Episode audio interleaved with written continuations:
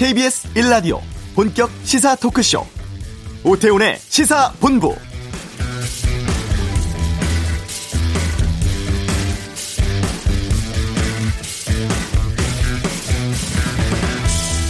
네, 서울과 경기, 강원 영서, 충남북 지역에 많은 비가 내리고 있습니다만 이 비는 수요일까지 계속된다고 합니다.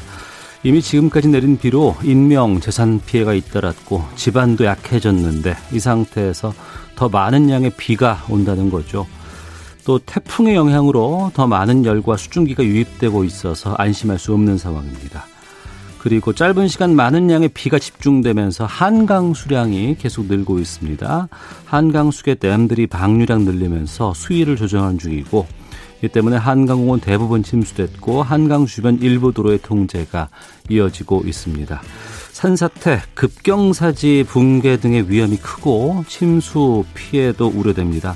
주변 철저한 점검해 주시고 사전 대피 등의 안전 조치 발생하면 따라 주시길 바랍니다.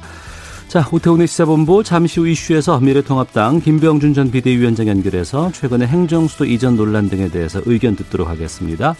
코로나19로 세계 경제가 휘청거리고 있습니다만 우리는 선방 중이라고 하는데 경제 브리핑에서 알아보고요.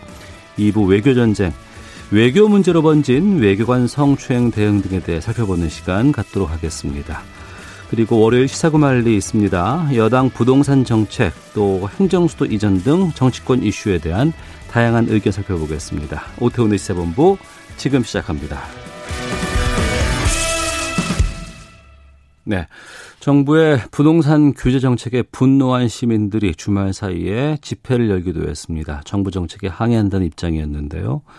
통합당은 집회 언급하면서 민주당의 부동산 정책에 대해서 강도 높은 비판 이어가고 있습니다.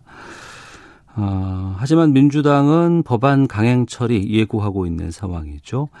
자, 오태훈의 시사본부 행정수도 이전 문제에 대해서 앞으로 정치권이 어떻게 풀어나가야 할지 좀 말씀을 듣겠습니다.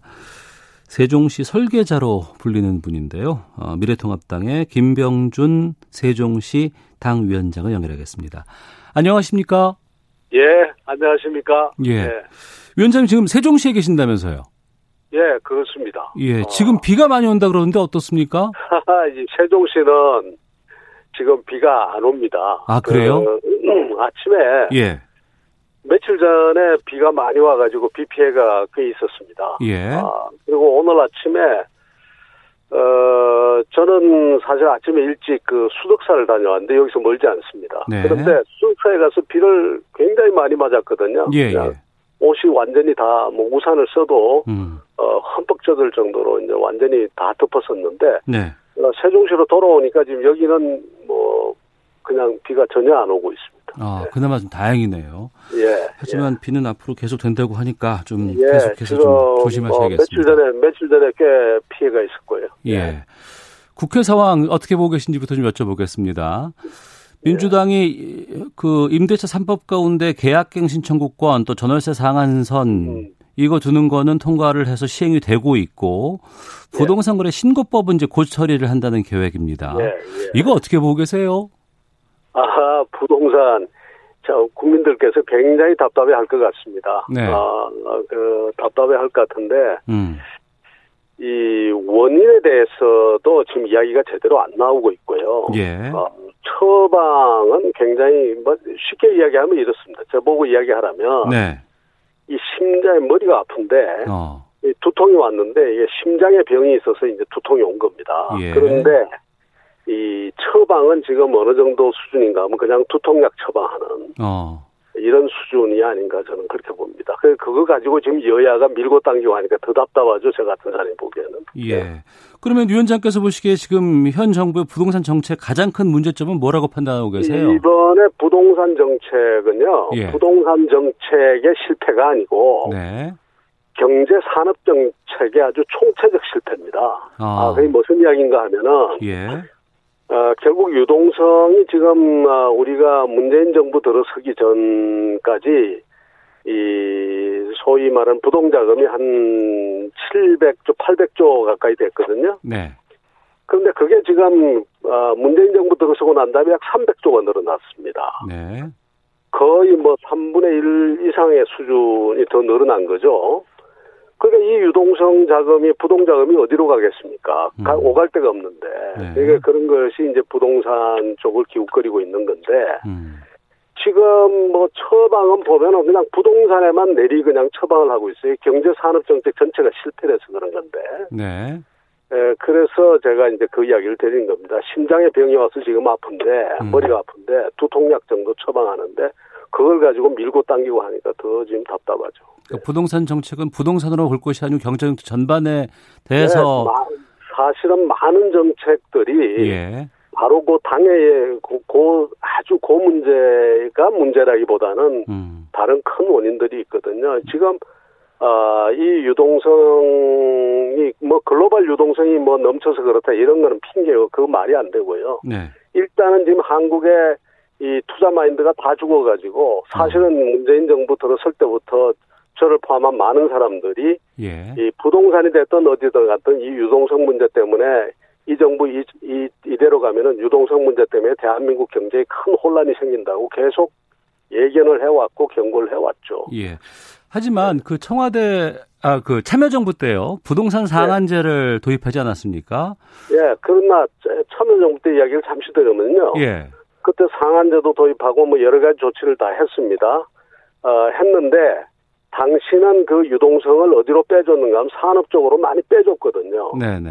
어, 기억하시겠습니다만 참여정부 출발할 때 에, 주가가 에, 주가 지수가 600 정도 됐던 것이 참여정부 마칠 때 한 1800에서 마쳤습니다. 네. 그러니까 주식시장 규모가 3배가 늘어났다는 것은 그만큼 산업 쪽으로 돈을 쫙 빼줬다는 이야기입니다. 예, 예. 그것이 사실은 부동산 정책의 제1번이고 어. 그 다음에 상한제라든가 뭐 원가 공개라든가 이런 것은 또 대출 금지라든가 대출 참 규제라든가 이런 것은 이제 부수적으로 따라오는 거죠. 그런데 음. 예, 이 정부가 말하자면 그런 그 부동산과 관련된 거는 그때 그걸 많이 배워가지고 뭐 그러는 것 같은데 네. 잊어버린 게 뭔가 하면 당시에 정책을 주도하는 사람들이 뭐 제대로 이야기를 한번 들어보지도 않아서 그런 것 같은데 그 이 오히려 그 유동성 관리에 더 초점을 맞춰준 겁니다 당신은. 음, 예. 음. 근데 그거하고 지금하고는 아주 천지 차이가 나는 겁니다. 예. 그 갈 것 없는 돈이 갈 수 있는 그 계기를 잘 마련을 해 주는 것이 중요하다는 의미로 이해가 이, 되는데요. 어, 이 정부 아래서는 잘 안 될 것 같아요. 네. 그런데 또 다른 의견으로는 지금 여당 쪽에서 이 얘기를 하고 있는데 네. 그러니까 14년 말에 새누리당이 주도를 해서 그 분양가 상한제를 없애버렸기 때문에 그때부터 네. 강남 집값이 폭증을 했고 그게 이 지금까지 이어지고 있다라는 주장이거든요. 예, 영향이 있을 수 있죠. 어, 어. 영향이 있을 수 있지만 예. 본질적으로 그런 거는 아주 부수적인 영향이고요. 어. 어, 기본적으로 본질적으로는 이번에 지금 유동성 과잉입니다. 그 어. 유동성 과잉이 예. 도대체 한 정부의 집권 3년 동안에 이, 이 부동자금이 300조가 늘어나는 이런 시절이 대한민국 역사에 없었습니다. 음. 예. 그러면 조언을 주신다면 지금 네. 현재 그 부동산 정책뿐만 아니고 그, 유- 그 유동성 자금이 갈 수 있는 흐름들을 잘 유도해 준다 그러면 어떤 조언들을 해 주시겠어요? 지금 당장에 그 어떤 그 기업 활동을 좀 활성화시킬 수 있는 더더욱 지금 세계 경기가 어렵기 때문에 네. 정말 기업들이 창의적이고 창조적인 여러 가지 활동을 할 수 있도록 규제도 완화해주고 그다음에 음. 기업 환경을 개선해주고요. 지금처럼 어, 계속해서 말하자면 그 어, 기업을 옥죄는 조치들을 계속 해 왔거든요. 네. 이런 것들을 에, 전 전면적으로 어, 재검토해서 그 방향을 바꿔야 된다고 봅니다. 지금 투자 마인드가 너무 죽어 있습니다. 알겠습니다. 네. 자, 미래통합당 김병준 세종시당 위원장과 함께 말씀 나누고 있습니다. 부동산 정책만큼 지금 큰 뜨거운 이슈 중에 행정수도 이전이 있습니다. 지금 예. 민주당에서는 상당히 적극적으로 행정수도 이전에 관해서 지금 정책을 펼 계획인 것 같고 행동에 옮기고 있는 것 같은데 어떻게 보고 계세요? 예, 저는 개인적으로 제가 이 행정 수도를 이전하다고 주장해온 사람으로서 네. 어, 반가운 일이라고 생각합니다. 그 음. 반갑고요. 네. 그 다음에 에, 에, 이제 이 정부 여당이 뭐 여러 가지 사실은 의구심이 드는 여러 가지 그 원인들이 있습니다. 음. 왜이 지금 갑자기 3년 동안 가만히 있다가 네. 그것도 뭐 어, 균형 발전 회의 같은 아주 중요한 회의에 대통령이 제대로 참석도 안 하고 있다가 어느 날 갑자기 이렇게 그그 행정 수도 문제를 들고 나오느냐 뭐 의구심도 있고 그런데 네. 그러나 어쨌든 이야기를 꺼낸 것 자체가 중요하고요. 음. 그 다음에 야당도 어, 이런 데 대해서 외면하고 그럴 게 아니라 네. 아, 적극적으로 오히려 더 받아서 어, 우리가 국가 균형 발전에 큰 그림을 그리고 음. 또 실질적으로 그것이 그 국가 경쟁력 강화나 또 다 같이 잘 사는 사회 만드는데 도움이 되도록 그렇게 해야 될 거라고 생각합니다. 예. 외면하지 말라고 하셨는데 지금 통합당에서는 이 행정수도 이전이라는 것에 대해서 각계 의원별로 좀 다른 목소리들이 나오고 있는 상황인 것 같고. 네, 그럴 수밖에 없죠. 이 충청권 의원들도 있고, 네. 어, 또 그다음에 이제 예, 균형 발전에 관한 생각이 다르고 뭐 음. 있을 수도 있다고 생각합니다. 그러나 결국은 네. 어뭐 저 우리가 가장 중요한 것은 예, 지금 현재 우리 국가 국토 전체 이용을 보면은 이 수도권은 너무 과밀해서 경쟁력을 잃어가고 있고 네. 그다음에 비수도 그 수도권 외 지역은 지금 미개발 저개발로 경쟁력이 제대로 생기지 않은 음. 이런 상태거든요. 이런 상태는 어 그야말로 지금이 옛날처럼 국가와 국가가 경쟁하는 시대가 아니고 네. 이 동북아의 금융 허브가 되느냐를 놓고서 서울과 홍콩, 싱가포르 이 도시와 도시, 지역과 지역이 경쟁하는 시대거든요. 예. 그래서 이런 시대에서는 균형 발전이라는 것이 대단히 중요한데 음. 에, 그런 점에서 어, 여야 없이 저는 고민이 균형 발전을 더 촉진하는 쪽으로 흐르지 않을까 그렇게 생각합니다. 네. 김병준 위원장께서 참여정부 때 세종시 설계자로 불리셨습니다. 뭐 설계자라기보다는 이제 초기 제안도 하고 그다음에 예. 깊이 관여를 했습니다. 예, 깊이 관여하신 입장으로 지금 시- 그때와 지금과 시간이 좀 많이 변했잖아요. 흐르기도 했었고. 그때 꿈꿨던 세종시와 지금의 계획하고 있는 세종시 모습 어떻게 다를까요? 아, 좀 많이 많이 다릅니다. 많이 달라서 굉장히 그 답답해 답답한 마음이 있는데요. 예.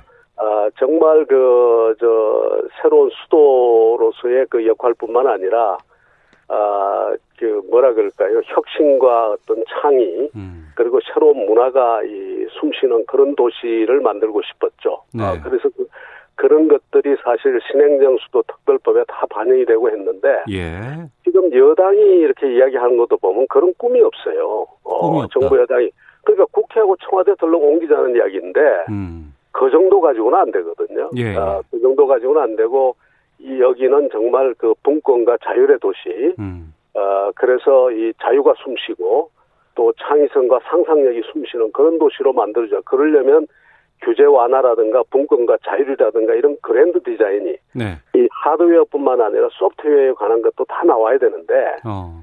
그런 디자인이 없이 지금 불쑥 나오니까 의구심을 자꾸 사는 거예요 지금. 예. 아, 그런- 그런데 에, 어찌됐든 그림은 그렇게 그렸습니다. 그런데 지금 와 보면 어, 도시의 구조만 하더라도 아파트만 덜렁덜렁 서 있어요. 어. 에, 이 우선 당장에 직주 건접 직장과 그 다음에 그 주택이 지금 연결돼 있지 않아요. 네네. 이 직장은 좀 대전에 있고 음. 어, 그 세종시는 아파트만 그것도 어, 초기 의도하고 달리 그냥 고층 아파트만 쭉쭉 서 있거든요. 네. 그러다 보니까 초기에 디자인했을 때의 그런 직주 건접의 자족 도시 그러면서 좁- 도로가 좀 좁아도 괜찮고 사람들이 대중교통을 많이 이용하고 뭐 이렇게 했는데 음. 직주 건접의 자족 도시가 안 되니까 대전으로 출퇴근 하고 하니까 전부 차를 가지고 다니고 그러다 보니까 도로가 좁고 주차장 시설이 부족하고 뭐 이런 일들이 지금 벌어지는 겁니다. 지금 아파트 말씀하셨는데 그 예. 행정수도 이전 뉴스들 나오니까 지금 세종시 집값이 뭐 들썩들썩인다는 얘기가 들리거든요. 네, 정말 뭐 그렇습니까?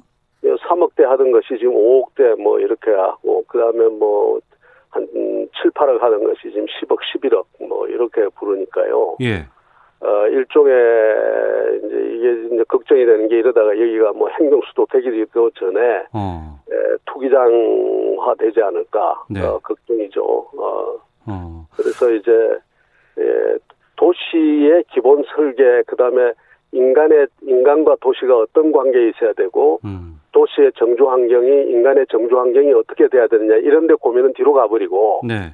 그 아파트 값 뭐 이런 것들이 앞으로 나온단 말이에요. 어. 어, 그래서 지금 제가 정부 여당 보고도 그 꼭 드리고 싶은 말씀이 제발 에, 정말 도시가 어떻게 돼야 되고 하는 데 대한 그랜드 디자인이라든가 이런 것도 좀 이야기를 하자. 네. 그러지 않고 그냥 냅다 가가지고 청와대 국회 옮긴다고 해가지고 이게 도시가 되는 게 아니지 않습니까? 어. 어, 행정 수도를 이전하겠다고 하면 그 행정 수도가 어떤 위상에서 어떤 그 도시가 만들어지고 그 속에서 인간이 어떤 삶을 살고 이런 것도 좀 고민을 해서 디자인을 해놔야 되는데 네. 그거 하던 분들이 아니거든 지금 이제 그 행정수도 이전하자고 막 주장하시는 분 그러다 보니까 음. 아 이게 도대체 이 사람들이 지금 어, 정말로 행정 수도를 하자고 하는 건지 아니면 정말 새로운 도시를 만들자고 하는 건지 네. 아니면 그냥 뭐 지금 현재 부동산 이슈를 숨기기 위해서 그러는 건지 어. 이제 이런 의구심이 드는 거고요. 야당 보고는 제가 하는 말이 그런 의구심에도 불구하고 적극적으로 좀 받자. 예. 우리가 받아서 더 좋은 안을 내자. 적극적으로 받자고 말씀하십니다만 지금 또 이게 그 개헌 논의로 네. 또 지금 방점이 옮겨가고 있어요. 행정수도 네, 이전을 하기 위해서는 개헌 안 하면 안 된다라는 주장도 있는데 이거 어떻게 풀어야 될까요? 그러면? 개헌을 해서 하자면요. 예. 그거는 거의 행정수도 이전 이야기를 그만하자는 이야기하고 비슷해집니다. 자꾸. 왜냐하면 예. 개헌이 쉽지가 않거든요. 이거보다 또 권력 구조 문제라든가 온갖 것들이 다 대기하고 있어서 예, 그래서 그 개헌하지 않고도 예를 들어서 분권과 자율의 도시를 만들고 상상력이 넘치고 그다음에 아주 자주적인 교육이 되고 하는 그런 도시 만드는 거 개헌 없이 다 할 수 있고요. 음. 그다음에 청와대의 제2청사, 뭐 제2집무 대통령 집무실, 국회 분원 사실상의 본원과 같은 분원 만들고 하는 것 제가 해석하는 한은 헌법 개정하지 않고도 할 수 있는 겁니다. 그래서 헌법 개정까지 자꾸 이야기하지 말고 네. 할수 있는 거 하고 그다음에 헌법 개정할 때 되면 그 개정을 하면 되죠. 그 음. 조항을. 예. 그 총선 할수 이 있는 거 있는데 왜 자꾸 그 헌법 이야기를 자꾸 하는지 모르겠습니다. 예. 그 김명주 위원장께서 총선 이후에는 공개적으로 당내 활동은 좀 자제하시는 모양새인 것 같은데 예, 한 두세 달 제가 뭐 그것이 국민들이나 이 유권자들한테도 예. 예의인 것 같아서 그렇게 했는데 음. 어 지난주부터는 이제 뭐 좀 글도 쓰고 네. 어 말도 하고 그러려고 합니다. 그 행정수도 이전과 관련해서 네. 여기에 대해서 좀 당내에서 좀 활발한 활동을 기대해봐도 되겠습니까? 일단은 이제 저는 제가 있는 위치가 그렇고 예. 또 그다음에 제 나름대로 균형 발전에 대한 그 아주 확고한 생각을 가지고 있기 때문에 음. 에, 그 부분에 관해서 어, 의견을 좀 모아가고 어, 또 대안도 내고 그렇게 하려고 합니다. 네. 아, 참여정부에서 큰 역할을 하셨으니까요. 이 문재인 정부가 또 참여정부를 계승한다는 측면도 갖고 있는데 예. 보시기에 문재인 정부와 참여정부가 어떤 면에서 어떻게 다르다고 생각하십니까? 많이 다른 게 아니라 거의 어떨 때는 180도 다르다고 저는 생각을 합니다. 예. 기본적으로 참여정부는 시장에 대한 이해가 그래도 있었습니다. 음. 그래서 한미 FTA도 하고 네. 또 그다음에 그, 그 세계 질서에 관해도 나름대로 우리 자주적인 견해를 가지고 뭐 제주 해군 기지도 하고 그랬는데 지금 정부는 그러지가 않죠. 시장에 대한 이해가 굉장히 없고 오히려 권력을 가지고 시장의 메커니즘을 위해서 사회를 바꾸겠다는 이런 생각보다는 네. 권력을 가지고 그 권력의 힘으로서 세상을 갖다가 자기들 마음대로 한번 바꿔 보겠다는 생각이 너무 강한 것 같아요. 그러다 어. 보니까 어, 이렇게 아까 말씀드린 것처럼 이 돈의 흐름을 잡아서 부동산을 잡겠다는 이런 생각보다도 규제 일변도 네. 뭐 이런 게 먼저 간단 말이에요. 음. 네, 그런 점에서 큰 차이가 난다고 봅니다. 예. 그러면 앞으로 좀 가야 할 방향에 대해서도 좀 한 말씀 해 주시죠, 그러면. 예, 저, 아, 저, 이 행정수도 말씀입니까? 아니면, 문재인 정부의 정책에 대해서 아, 다르다고 하셨고, 정책에 예. 예. 제발 좀 시장에 대해서, 그 어. 좀, 시장에 대한 이해를 좀 가져라. 예. 아, 그리고 시장을 그렇게 가지고 억압하고 이기고 그러려면 안 된다. 음. 우리가 이 정부 들어설 때부터 산업 경제 정책이 실패하면 모든 문제가 일어나게 돼 있거든요. 예. 그 결국은 유동성 증가되고 제가 당의 비대위원장 하면서도 이야기를 했습니다. 이 음. 유동성 증가되고 하면은 이것이 어디를 때릴지 모른다. 네. 부동산 막으면 어디로 가느냐. 엉뚱한 데로 가죠. 금으로 가든 뭐 아니면 가상화폐로 가든 또 다른 데로 가든. 음. 그러니까 이런 그 말하자면 투자 마인드를 죽이는 이런 정책들 네. 이게 큰 문제를 일으킨다고 했는데 결국은 지금 그렇게 오는 거죠. 어. 지금도 부동산 규제하면요. 예. 또 돈이 또 다른 데로 가죠. 음. 뭐더큰 문제가 발생할지도 몰라요. 예. 이제 그래서 제발 좀 시장을 이기려고 하지 말고 그 돈의 흐름이라든가 시장의 흐름을 잘 봐라. 음. 아, 그렇게 이야기 드리고 싶습니다. 알겠습니다. 하나만 좀 더 여쭤보겠습니다. 네. 민주당에서 행정수도 완성 추진단을 구성을 했고 그 단장이 네. 의원식 의원이에요. 예, 예. 저희가 내일 아마 인터뷰 연결을 할 예정인데 예. 이 행정수도 완성 추진단이 아마 세종시 방문해서 여러 가지 시찰 나선다고 하는데 이때 만나실 예. 의향은 좀 있으신가요? 뭐 보자면 제가 만나 겠습니다만 그러지 않을 것 같은데요. 아직 아무 연락이 없는 걸로 봐서. 아, 그렇죠. 어, 저는 또 예. 저는 또 오늘 저녁에 서울로 올라가는데. 음. 예. 아, 알겠습니다. 혹시 만날 의향이 있으시면 제가 한번 확인해 보도록 하겠습니다. 예, 감사합니다. 예, 오늘 예. 말씀 잘 들었습니다. 고맙습니다. 네, 감사합니다. 예, 미래통합당 김병준 세종시당 위원장과 함께 여러 가지 부동산 정책이라든가 현 정부의 그리고 행정수도 이전에 대한 의견들 들어봤습니다. 청취자 4411 쓰시는 분께서 천안에 집중호우로 지하차도가 통제되고 길에는 빗물로 가득 찼습니다. 조심해서 운행하세요라고 천안 상황 알려주셨습니다. 고맙습니다.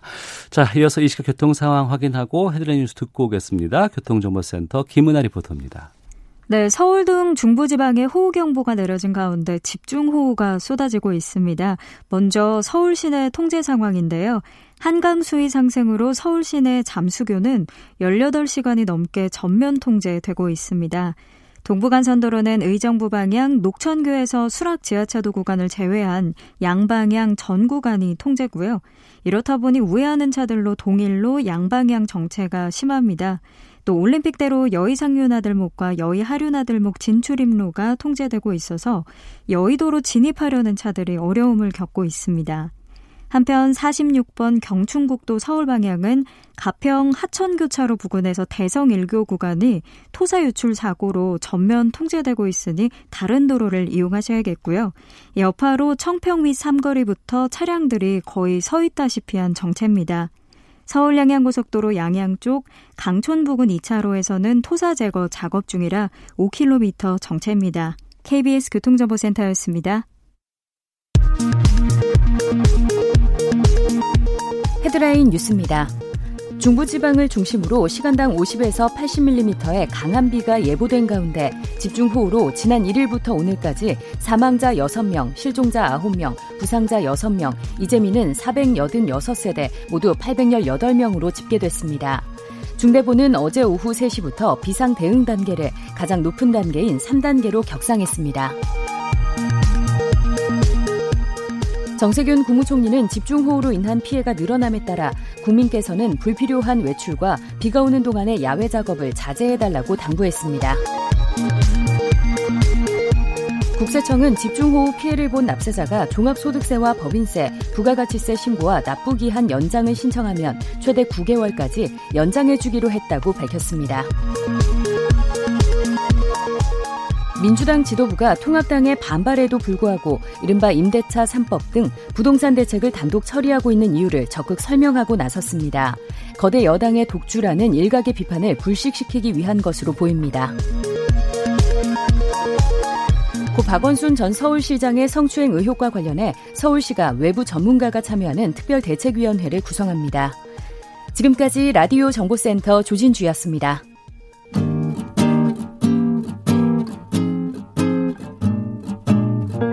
KBS 1라디오 오태훈의 시사본부 여러분의 참여로 더욱 풍성해집니다. 방송에 참여하고 싶으신 분은 문자 9730번으로 의견 보내주세요.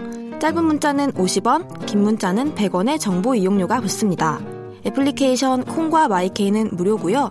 시사본부는 팟캐스트와 콩, KBS 홈페이지를 통해 언제나 다시 들으실 수 있습니다. 많은 참여 부탁드려요. 네, 월요일 알기 쉽게 경제 뉴스 풀어드리는 시간입니다. 경제 브리핑 참 좋은 경제연구소의 이인철 소장과 함께합니다. 어서 오세요. 예, 안녕하세요. 우리 지난 2분기 경제 성장률 얼마나 나왔는지 알려드렸어요 지난번에. 예. 그 이후에 이제 OECD 회원국들의 2분기 경제 성장률 수치가 막 나오고 있는데 미국부터 보겠습니다. 미국은 73년 만에 최악을 기록했네요. 그렇습니다. 미국의 굴욕입니다. 코로나19가 사실은 중국에서 시작을 했죠. 근데 가장 많은 피해를 내고 있는 게 미국입니다. 음. 그러다 보니까 코로나19 충격으로 미국의 지난 2분기 경제 성적표는 물론 속보치입니다. 아, 석 달 전에 비해서 연율 기준 32.9%인데 네. 이제 우리나라처럼 전분기 대비라고 하면 마이너스 9.5% 음. 역시 뭐 그래도 굉장히 좋지 않은 수치입니다. 네.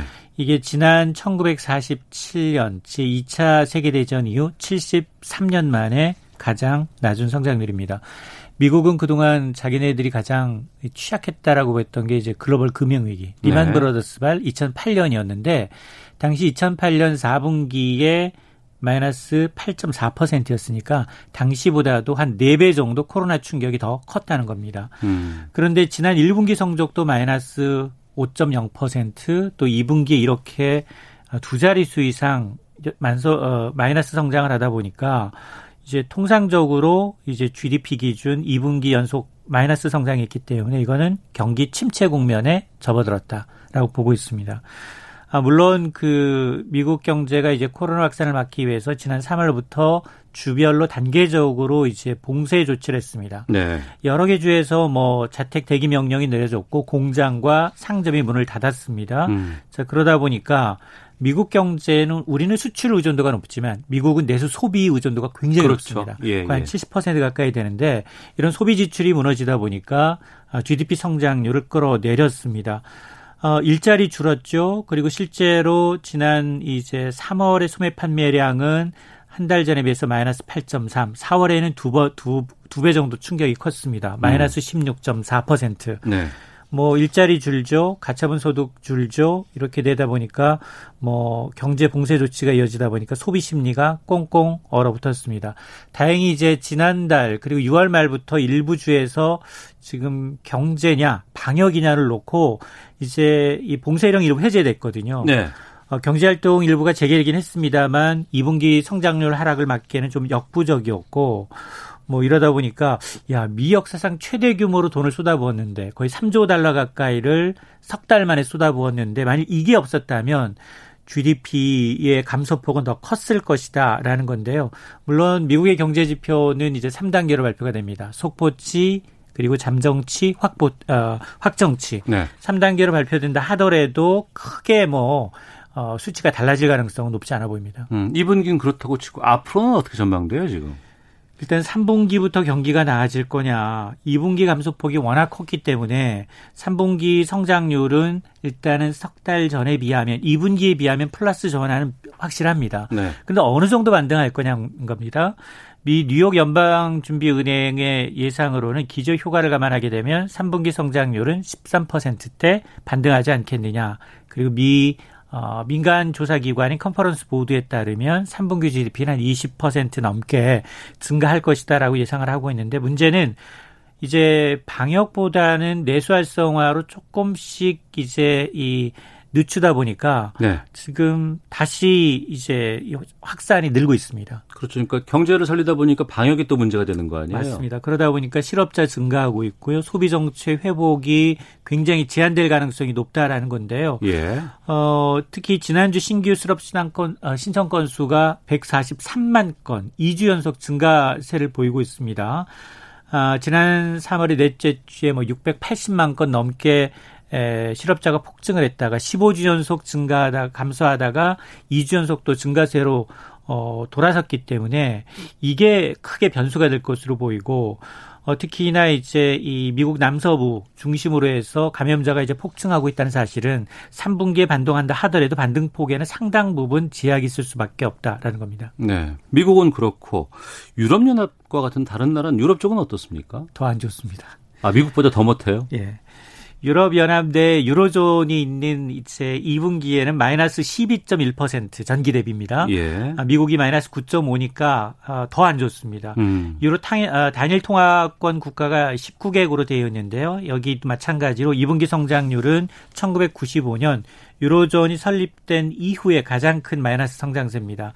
특히 EU 27개 회원국인 유럽연합의 GDP 역시 마이너스 전기 대비 11.9%이기 때문에 어, 유로스타트가 관련 통계를 작성하기 시작한 이후 가장 큰 폭의 감소세입니다.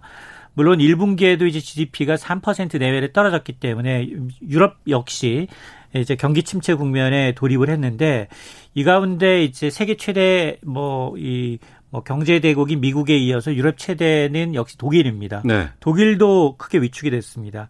2분기에 GDP가 전분기 대비 10.1% 감소해서 1970년 관련 통계가 작성되기 시작한 이후 이제 최악을 기록하고 있습니다. 자, 그러다 보니까 프랑스도 마이너스 13.8%, 어. 아, 스페인도 마이너스 18.5%, 거의 미국의 두 배고요. 어, 이탈리아 역시 마이너스 12.4% 대부분 두 자릿수 이상이었기 때문에 유로존은 특히나 3월부터 5월 중순까지 대부분 다 이제 국경이 폐쇄되고 영업장이 좀 아, 전면 폐쇄 조치가 내려졌기 때문에 네. 소비 그리고 이쪽은 또 여행 의존도가 굉장히 높은 국가들이 많아서 더더욱 최악의 기록을 내고 있습니다. 우리가 2분기 성장률 마이너스 3% 나왔다 그래가지고 그때 엄청난 충격이다 막 이렇게 얘기를 했는데 지금 말씀을 들어보니까 다른 나라와 비교해 보면 우리는 상당히 좀 선방한 셈이네요. 맞습니다. 우리 2분기가 우리도 이제 IMF 외환위기 1900 이제 88년 이후 22년 만에 최저치인 마이너스 3.3%까지 떨어졌습니다. 네. 근데 다른 나라와 비교해 보니까 하락폭이 크지 않다는 거예요. 어. 실제로 이제 이 2분기 성장률을 발표한 OECD 13개 회원국 또 비회원국인 중국을 포함하게 되면 14개 국가 가운데 우리가 상위 두 번째입니다. 위로 두 번째인데 중국이 좋았어요. 중국은 2분기에 11.5% 전기 대비 이제 거의 V자형 반등을 하면서 단연 1위였고 뭐 코로나19 사태를 가장 빨리 겪었고 가장 빨리 헤어 나온 결과였고 우리나라는 중국에는 뒤쳤지만 뭐 미국의 마이너스 9.5, 독일, 프랑스, 이탈리아, 스페인보다 마이너스 폭이 적었습니다. 그리고 이제 북미, 유럽 대부분의 선진국이 두 자릿수 하락했지만 우리는 거의 3분의 1 정도 수준으로 방어했기 때문에 네. 그러면 뭐 우리 경제 그러면 2분기를 저점으로 반등하느냐? 정부는 음. 올 3분기에 중국과 같은 강한 경기 아, 반등 국면에 나타나지 않겠느냐? 특히나 6월, 7월 데이터가 나쁘진 않거든요.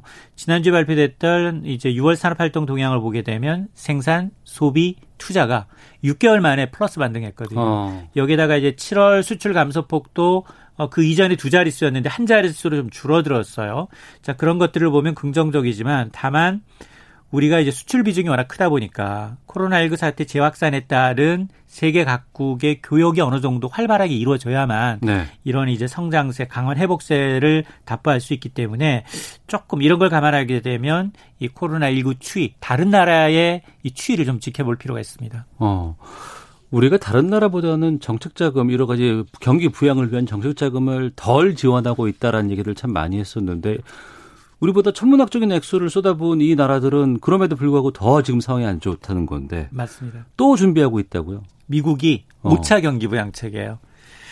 이 코로나19로 인한 경기 둔화를 막기 위해서 네 차례 걸쳐서 아까 제가 한 3조 달러 풀었다라고 했는데 미국이 1조 달러의 규모, 이게 1200조 원 상당입니다. 이 돈을 또 이제 이 부양하기 위해서 이 카드를 이제 만지작거리고 있습니다. 이게 미국 도널드 트럼프 행정부와 여당의 안이 바로 1조 달러고 네. 야당은 더 많습니다. 3조 달러. 어. 네 번에 걸쳐서 뿌렸던 거 또 뿌리자는 거예요. 네. 여기 3조 달러에는 뭐가 포함이 되어 있느냐? 이게 1차적으로 줘서 좀 효, 효과를 받든 성인 남녀 1인당 1,200달러 음. 주자 이 안이 또 포함이 돼 있어요. 네. 여기다가 이제 가장 큰 쟁점이 뭐냐? 추가 실업수당을 지급을 중단하고 대신에 이제 실직전 임금의 70%를 보전하는 방안에 대해서 지금 여야가 대치하고 있습니다. 이렇게 이제 미 의회가 1조 달러가 넘는 5차 경기 부 양책에 대한 논의를 하고 있지만 사실 공화당과 민주당은 음. 11월 대선을 앞두고 굉장히 포퓰리즘성 정책이기 때문에 의견 차이가 굉장히 커서 언제 통과될지는 불확실합니다. 음, 알겠습니다. 오늘 말씀 여기까지 듣도록 하겠습니다. 지금까지 경제브리핑 참 좋은 경제연구소 이인철 소장과 함께했습니다. 고맙습니다. 네, 고맙습니다. 한강 홍천강 유역에 내린 비로 홍천군 홍천교 지점의 수위가 계속 상승해서 아, 잠시 뒤 1시 10분쯤에 주의보 수위에 도달할 것이 예상돼서 홍수주의보 발령된다고 합니다. 한강, 홍천강 인근 주민들 유의하시길 부탁드리겠습니다. 아, 2부 안내를 해드리겠습니다. 기상청 연결해서 현재 국내 장마 태풍 상황도 좀 살펴보고 이어지는 외교전쟁 시간에는 이 성추행 혐의를 받고 있는 뉴질랜드 외교관에 대한 우리 외교부 대응 적절했는지 살펴보는 시간 갖겠습니다. 마지막 시사구말리의 행정수도 이전에 관한 민심과 정치권 논란 짚어보도록 하겠습니다. 잠시 후 2부에서 뵙겠습니다.